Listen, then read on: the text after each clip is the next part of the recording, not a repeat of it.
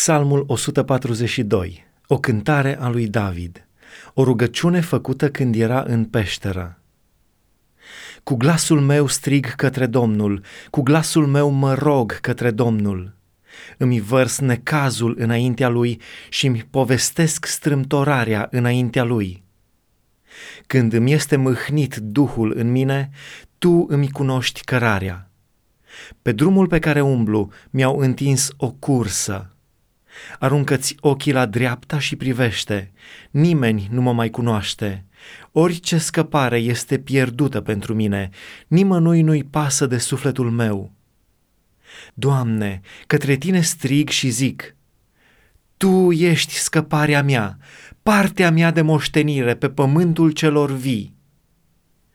Ia aminte la strigătele mele, căci sunt nenorocit de tot.